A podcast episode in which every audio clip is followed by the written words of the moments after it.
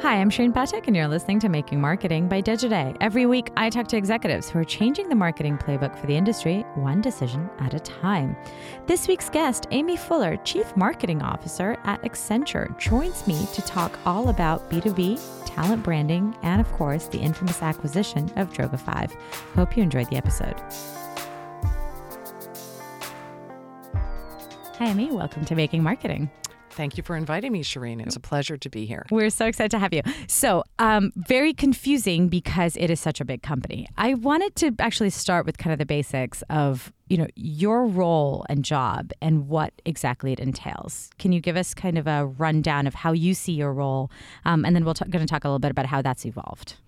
First, I have to confess, I think I have the best B2B CMO job literally in the world.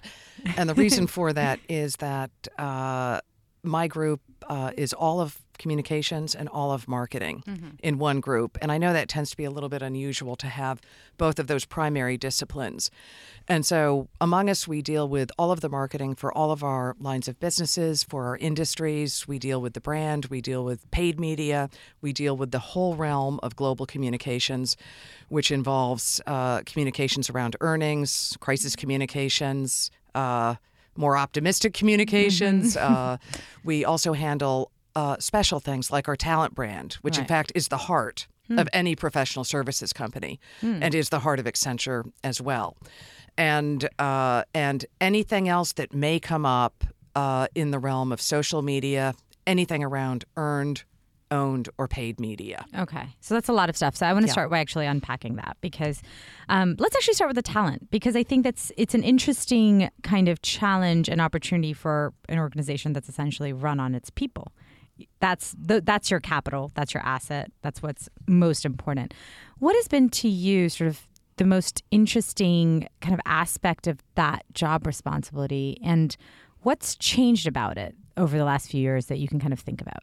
So, to me, the most interesting part was that the discipline didn't exist when I stepped in the door and took the role a year and a half ago. And uh, and that was not a surprise because I have found over the past couple of years that talent branding, which goes by different names, is probably the least developed of marketing disciplines. Hmm. And for a professional service provider, it is not just important, it is central. Because as you just mentioned, Shareen, the people we are our people. Our product is our people. And so I saw a massive opportunity for Accenture to define and run with it because the vision coming out of our global talent organization is unlike any I've ever seen hmm. in terms of work around and vision around inclusion and diversity hmm. and everything that might mean in vision around upskilling people because since technology is the heart and soul of Accenture, there's no such thing as finding people in the marketplace. Uh, that have everything you need because the marketplace right. hasn't even invented what the marketplace needs. Right. And so there is um, a lot of work that I admired when I came into the place. Mm.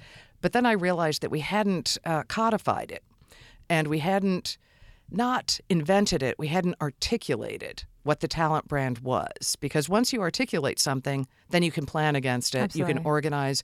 You can avoid committing what I consider the primary sin of complicated organizations, right. uh, which is fragmentation right. of effort, of messaging, of approach. I haven't heard that word or that phrase, kind of talent brand before. Kind of how did you, is that something you've come up with? Because I like it.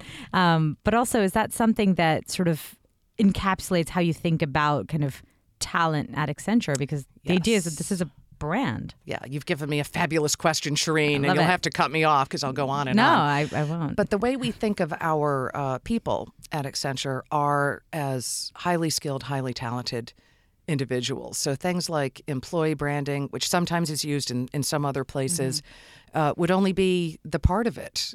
You know, it would only identify the relationship employer employee when in fact our people are are the base of talent, of ingenuity, mm-hmm. and increasingly as we consider the, as we call it, human and machine intersection of how us as individuals and we as humans are augmented by ever more wonderful technologies around us, the fundamental talent is the driver Hmm. and will be the driver into the future. And so calling it talent brand was consistent with how we think and, and the language that we use within Accenture. Mm-hmm. We have a chief talent officer, for example. We have people who, who, who specialize in talent. And that may be true in other organizations, but that's what we call it. Mm-hmm. And it was a pretty, pretty telling anchor point. I feel it's interesting that it sort of also falls. Obviously, there's a chief talent officer, there's HR, there's all these uh, other pieces of that. I just found it interesting that it also falls under your purview because I don't think that that's very common. Well, and that that that uh, that makes sense that it wouldn't always be wouldn't always Yeah. be the case, and we do collaborate fiercely across every level of the organization, and certainly to have the vision of our talent organization as the material for a talent brand is absolutely essential. And what my team and I are able to bring to it is uh, is articulate it for starters, and that was- Internally and externally. internally, externally, Right. and then to make sure that in the programs that we are, in, well, more responsible for, such as recruitment marketing. So. Got it. Accenture has more than 470,000 employees um, let's just around think, the world. let's just let that sink in for Yeah. a minute because I think because those are essentially your customers in a way when you're thinking about talent Yes. branding. Yeah. Well, I always say we're we're upside down because our client base is a very special and you could argue small Uh-huh. base of uh, the G2000 and many governments around the world. Mm-hmm. Um, uh, so those are our, that's our client base. That's small. It's identifiable. We know many of them and should know many of them Mm-hmm. by name. Versus our talent base, we hire enormously every single year Mm-hmm. because we grow enormously every single year and so on and so forth. So that that is the big big base, not all the way to a consumer brand, Mm-hmm. but far more like a consumer brand in terms of the media that you need to think about, the language you need to use, the uh, multiple generations that we are talking about, which is true of I think any business that Yeah. that we are all. Uh, well, I think it's fun. We all have the pleasure of thinking about sometimes as many as four generations in the workplace. Certainly, no fewer than three, right. and they're said to be different. I don't know that they're totally different, but but there are different uh, media consumption habits so that are different and are absolutely essential to doing anything Well, right. it's funny because now I'm going back to what you said right at the beginning of this conversation, which is sort of it's a B2B role with a lot of what appear to be sort of B2C characteristics Right. too. Yeah. Um, when you say kind of, you know, when you say that we've actually had a lot of guests on this podcast that I've actually gone pretty deep into this idea of B2B marketing and CMOs of B2B companies versus B2C and what really is the difference. And I I'm I'm interested in in your take on this because I've I've sort of started thinking these days that those tracks that used to be so at one point clearly different like oh that's a b2b and that's a b2c and now i have to market it this way because it's b2b they are starting to have a little bit of crossover some overlap you see it bits and pieces they kind of dive, diverge at points but also converge many Right. times and i think that's a really interesting place for when you think again for a marketing brain to play in because there used to be all these rules around B2B. This is what B2B brands do, this is what B2C brands do. That some of those rules are able to be thrown out of out of the window. Well, I so I think um, I- think you're you're nailing up something that's really significant that's happened in the world of marketing, and I trace it back to what has happened among media. So media consumption and the nature of media that that um, that anyone would use to reach a target audience. And in the past, one of the big differences between B two B and B two C. Well, at the beginning of time when I got into marketing, was that uh, the simplicity of reaching a B2C target meant that you really couldn't segment. Even if you wanted to, you really couldn't because you had mass media. And that was the most efficient, wisest way. So you had TV. Right, okay. You had a lot of uh, you had a lot of print. You had radio, you had outdoor, and that's kind of what you had. And as digital media strengthened and became the way to go, uh, suddenly you could get incredibly precise with your targeting. And B2B has always had that level of precision. In the days of trade press and and trade publications, um, which were very very important, so many have have moved and had moved a long time ago Yeah, into absolutely. digital media. But the ability to finally target B2B is not so different from the ability to finally target B2C. So you have to be more quantitative in how you think about things. Uh, uh, I think it's. I think it was easier back when. It was higher risk in some way because you had to pick a message or two, a medium or and two, then spray it broadly. and then spray it broadly. And B2B had a version of that as well, but it was less broad. It, it was already a bit more precise. That's interesting. Um, How does that play into then, like Accenture and your role? Can you, I'd love just an example, a more general one of seeing those things converge, and then how that's actually changing the way you're thinking of marketing the brand and advertising the brand. Well, the, the first thing that um, uh, that needs to happen, and we are strengthening our ability to do this, is to understand what numbers we have at our disposal, what information we have our, at our disposal, and what it means. And um, oddly, B2B ought to be the place where, especially given companies that specialize in data analytics, they just brilliant at it, and that does exist within Accenture. The dilemma with marketing professional services that we are, um, I believe, well en route to solving is that you go a lot on anecdote because all of the selling is highly intermediated by actual people. Right. And so, for all of the data that would exist, the um, the importance of the intermediate, long sales cycle, and then long delivery time periods of the offerings that we're actually selling mean that what we learn from individuals within the company is really, really important. But we can supplement that so incredibly well with how we see our target responding to what we put out in the marketplace, how they interact with what we have online, how we make sure that we're getting our thought leadership, which is a key driver in the category, into the right hands, and that we're able to understand reactions to it and then adjust our approach. For example, uh, in thought leadership, we were we were too guilty of the PDF, and PDFs are Love a good PDF. Love see? Yeah, love it. So and they're I mean, they had they came by their long life honestly.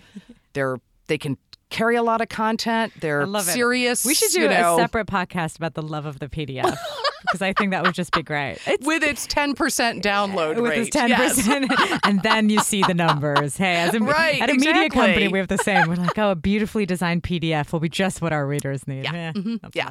So that was one change that we uh, got far more aggressive about. That about makes sense. you know, and- Distribution. yeah, and, and just lots of different formats, lots of video, um, and as as you would know because you're in the lead, um, the return of the podcast. right. And so there are many more forms, and having choice of forms, the Yeah. long, the short, So the who are you? So when you think about this, because I'm fascinated by this, and I think that's so interesting that you're doing all of these like new things and experiment, and then coming back to the data at every point and saying, "Is this Right. working? Is this working?" Right. who is this for? Like when you look at okay, you, you start thinking of your advertising and you're working with your partners and your in-house team and you're saying, okay, we're going to advertise Yeah. this part of Accenture. Right. Who's it for? I'd love just a just an example of I don't know a campaign or a p- specific project that you kind of go through that purpose. Because I think a lot of people think Accenture, eh, professional. Do they do they even need to market? Why, why do they need to market? Everyone knows who they are, you know. And I think that Are you there's my always CFO? you don't need that is Are you my CFO? that's a great Okay. that's a great question. right. But we'll get that yes, to that we'll get later. to that. Yes. Um, okay. So the um, the, uh, the Accenture is vast, big scope, big scale, big global footprint, Mm-hmm. and what makes us unique, and I do mean that literally unique, is our ability to pull together the right solution for clients. Uh, by pulling from the full breadth of what we offer. So, in some cases, it will be a single offering. In the vast majority of cases, it will be pulling from multiple piece parts. And so, in that way, we sell to the C suite because the C suite is normally the buyer set that's in the position of having to look across a big spectrum of the business. The C suite and then senior decision makers um, who um, who are you know making those kinds of decisions, um, perhaps you know down a level or two, so to speak. Um, and one example is, uh, as as I know you're you're a you're familiar with Accenture Interactive, has become a very significant business to us and a big player in the industry. Reaching the CMO becomes really important. And when you look back historically at Accenture, probably not so much, if at all.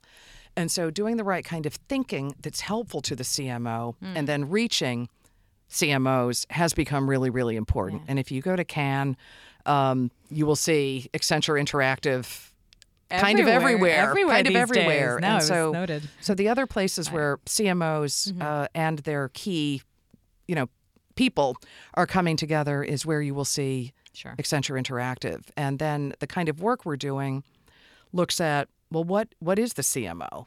Like, what what's what's the advice to the CMO? Hmm. It's a little meta. So it's very like it. meta. It's extremely meta, and so there there have been very interesting. I think we've done some really interesting work that, in my role, I have personally found interesting, as well as interesting for the sake the of of marketing the what's, brand. What's kind of the biggest challenge then of of being this? Because I think I think there's obviously amazing upsides and potential to having this giant brand that almost, in some ways, touches every part of the C-suite. You can kind of use it, and also I think gives you a lot of creativity and leeway to do a lot of cool things with the brand.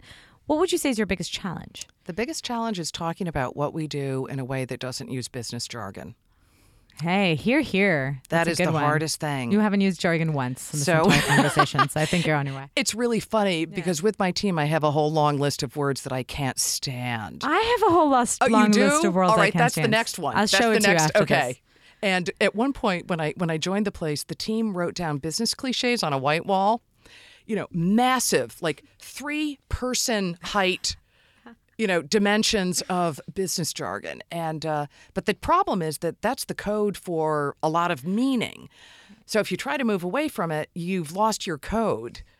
You know, your coded. You know, this Your means shared that. language almost. exactly, your Yeah, shared absolutely. language but you i don't think we can break through by speaking in code and if you don't speak that language and you are in our target audience set Mm-hmm. we haven't been very helpful Yeah, absolutely. And so How do you is feel about lean into as as kind of this like Well, catch that- all for okay everything? that's that's newer mm-hmm. that's newer i have a personal motto that i use instead of that which is a family motto Oh, that I is like that. sourced from skiing so um, um, we have to obviously have a second podcast devoted to all the words we hate too, which would just be fascinating to look at. Um, let's really talk actually really quickly about Accenture Interactive because, like you said, it is sort of um, one of the very interesting parts of the business, and I think especially for this industry, been the subject of a lot of kind of keen attention, and I've been fascinated by it. And I and I will say, I think, you know, I, I've been covering agencies marketing for a very very long time, and the purchase of Droga Five genuinely surprised me because I was like, oh okay this is happening.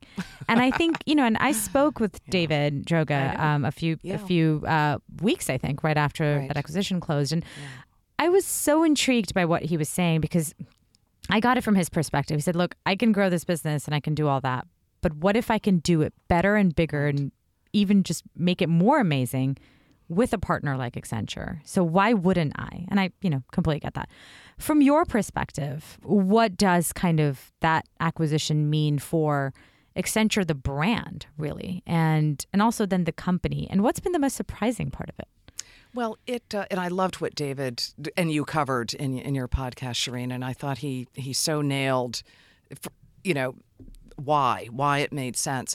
Um, what I have noticed is with uh, when I joined, we had a number of wonderful creative capabilities uh, in various geographies as part of the team, and it was um, what it equipped us to do was to add that extremely essential piece to what we were already able to do for marketing organizations, mm-hmm.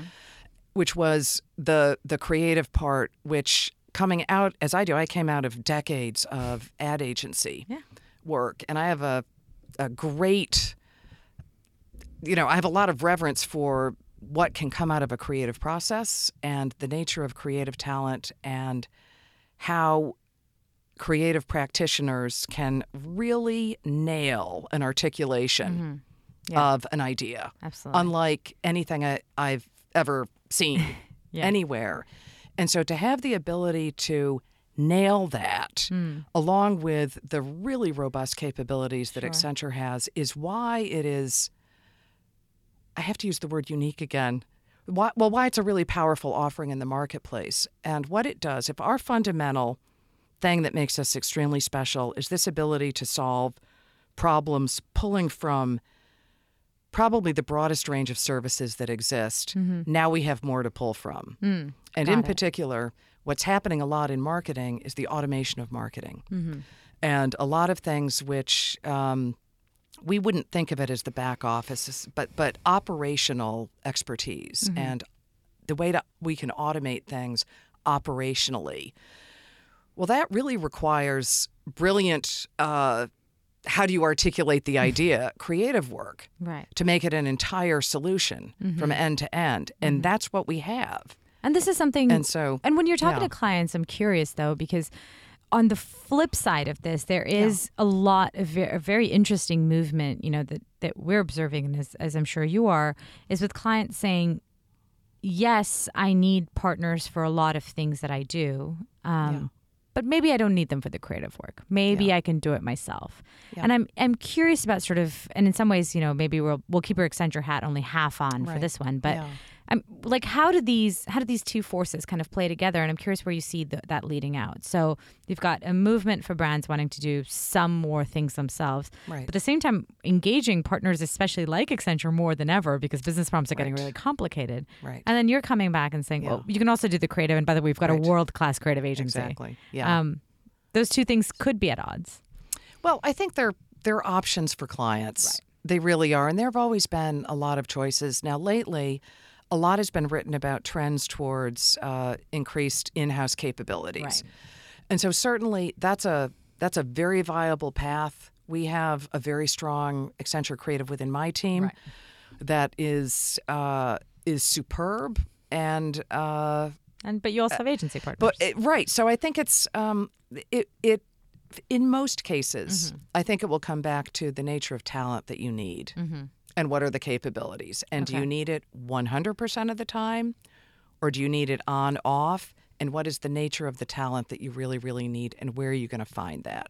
is um is there any sort of credence or sort of um truth to this idea that okay well at the end of the day you know creative people want to work on lots of different projects they don't want to work inside a brand they don't want to work because that's one of the most common i think things that come back. And um for people to say well why would anybody Yeah. want to work whether even it's an accenture or nike or wherever it is it might be a Why cool brand do why that? do that why not work in an agency? Well, the advantage, and I think it's personal. It's personal style, and it's personal what makes Right. you happy at work, kind of stuff. Um, uh, but I have always had the pleasure, including on the agency side, of working with uh, creative practitioners who love to go really, really, really deep. Yeah. And there are also projects that require non-superficial understanding of many, many dynamics. And for a lot of the very long-term relationships and ones that I was involved with, a lot of the creative directors and key people had been on the business for years. they're basically in-house Exactly, they're Right. all but, Right. and um, and the reason why it works for them and for the client, in my experience, is that they thoroughly understand. They still have a very special skill set and are able to bring that. I mean, magic seems like a weird, like a cliched word to use, but the magic of how do you We'll allow it. how do you how do you express it? Yeah. But it's based on a non-superficial understanding of where is the money made, what is the true culture of the place. And what I found actually, my first client mm-hmm. side job was MasterCard. And within two weeks, I realized, oh my God, I can find out the answer to any question in a phone call. Yeah. And, And that, will, and that makes me so much more adept at doing the right thing in ways that I couldn't possibly have imagined. Yeah. Like, how do we make money? Call the CFO, who will then tell you, and then you'll know. And that really affected how I thought about actually creative execution. Yeah, absolutely. So- no, I think that makes a lot of sense. Um, I did want to talk about sort of a couple of you know just interesting kind of thirty thousand foot topics that I'm currently just obsessed with and um, what you know we did we did a great story uh, recently about just kind of this this idea that like despite I think a lot of signs to the contrary that it shouldn't be this way.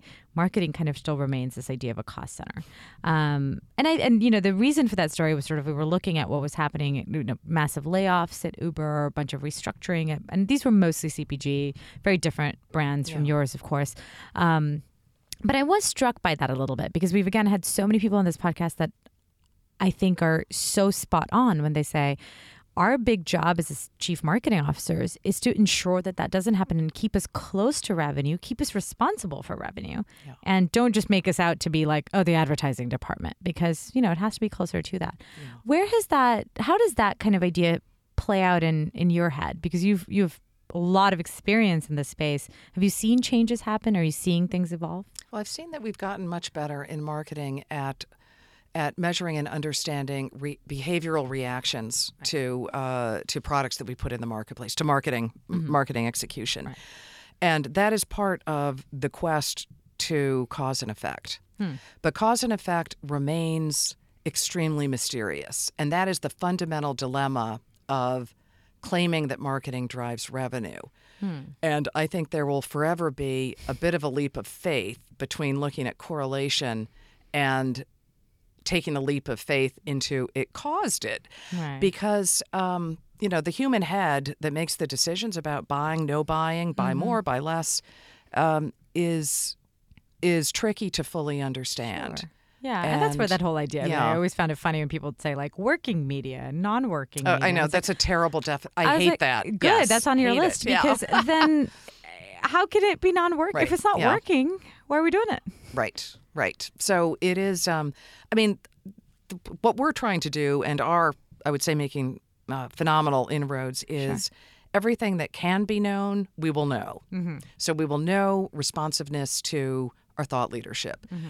We will track what happens if you went to one of our significant in-person events and mm. we will we will know what then happened and keep tracking it through because these are long cycles of selling and buying um, and delivering to track it through and know that the systems exist to do that but it takes some discipline to get the data in place because sometimes there's human mm-hmm. entry of the data right. so the idea is understand as much as you possibly can mm-hmm um, track as much as you possibly can and understand the relationship between reaching people and they're buying things from you. Mm-hmm. And it's so, interesting because you're looking obviously at a at a world where we've never known as much right exactly about the things that we're yes, doing yeah. as as today. And that's where I sort of wanted to talk to you a little bit about also about then almost taking it taking that idea flip it on its head and then you start looking at things like brand purpose. Why does a brand exist the way it exists? What is the purpose it has beyond the selling of the product or good that it makes? And to me, like those two things are so in a world that everything is measured, everything is so specific down to that last cent. We know is tracking things, who's watched the ad, who's bought the thing. And then comes along this sort of, to me, more nebulous idea of, well, brands need purpose. Brands have to be more than just the thing that they are. Um, where do where does where do you kind of stand on that, and sort of how have you sought to define, if at all, kind of purpose for your brand? And that is also a key thing. I was actually listening to our summer interns uh, present uh, what they had learned in their projects mm. um, a day or so ago. And to the person, they talked about brand purpose. And so you can see Generation Z further strengthening the right. notion that purpose matters.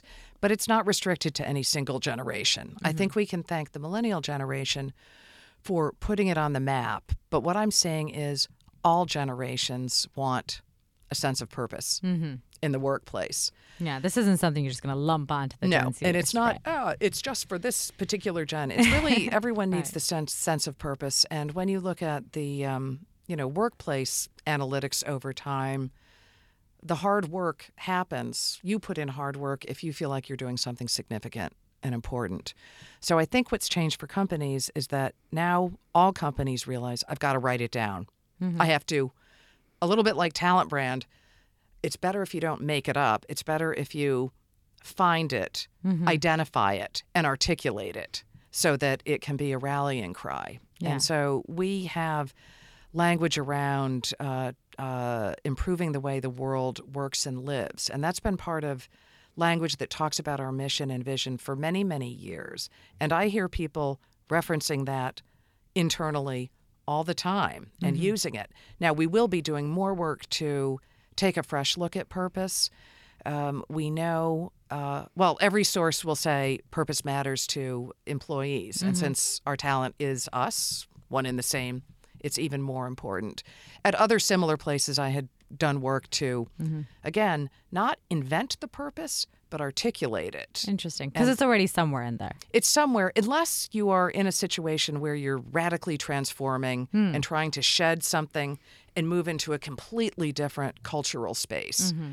which is not true of where we are as much as articulate it Yeah. so that you can organize against it, identify it, make sure that everything you're doing is um, is readily seen as in quest of the purpose. Sure. So what? So- so what's yours? Like, what's Accenture's, and sort of where does that kind of play out? Well, it will be, and we're at the beginning of what will be a journey, but not a long one, to um, to take a fresh look at it. Nice. But right now, it it would be roughly around improving the way the world works and lives. And so the news flash in that, if you are at Accenture, it's not just about work. It's about We're, n- it's about because the things that we do on behalf of our clients affect everybody. And in fact, our chief innovation officer, great guy named Paul Daugherty, um, who's a, a luminary, has uh, a- piece that he presents that's all about a day in the life of a regular human, regular person, consumer type person. And then at every key point in that person's day, an Accenture enhancement has improved that person's life. So, real consumer facing stuff through the clients that we've worked with to develop it. yeah. And, and that's something that's important for us to emphasize to And that's tangible. people. It's tangible, it's Right. real. You have a hard time describing to your friends and family what you actually do and what Accenture actually is, but you can point to all of these. And that's uh, so great. Going back right yeah. full circle to the talent branding exactly. conversation. That's a great thing to be able to offer. yeah, totally. Great. Well, Amy, thank you so much for being in this episode. Well, it was really fun. Thank you for having me, Shareen. And of course, look forward to more episodes starring me and Amy about all the things that bother us. And that's all for today's episode of Making Marketing, a show by Digiday. Thank you for listening. Our producer is, of course, Gianna Capadona. If you like the show, here's what you need to do head to your iTunes store, search for our show, Making Marketing, leave us a review, hopefully five stars, and a rating. I'll also read my favorite reviews here at the end of the show. Thanks again for listening. We'll be back next week.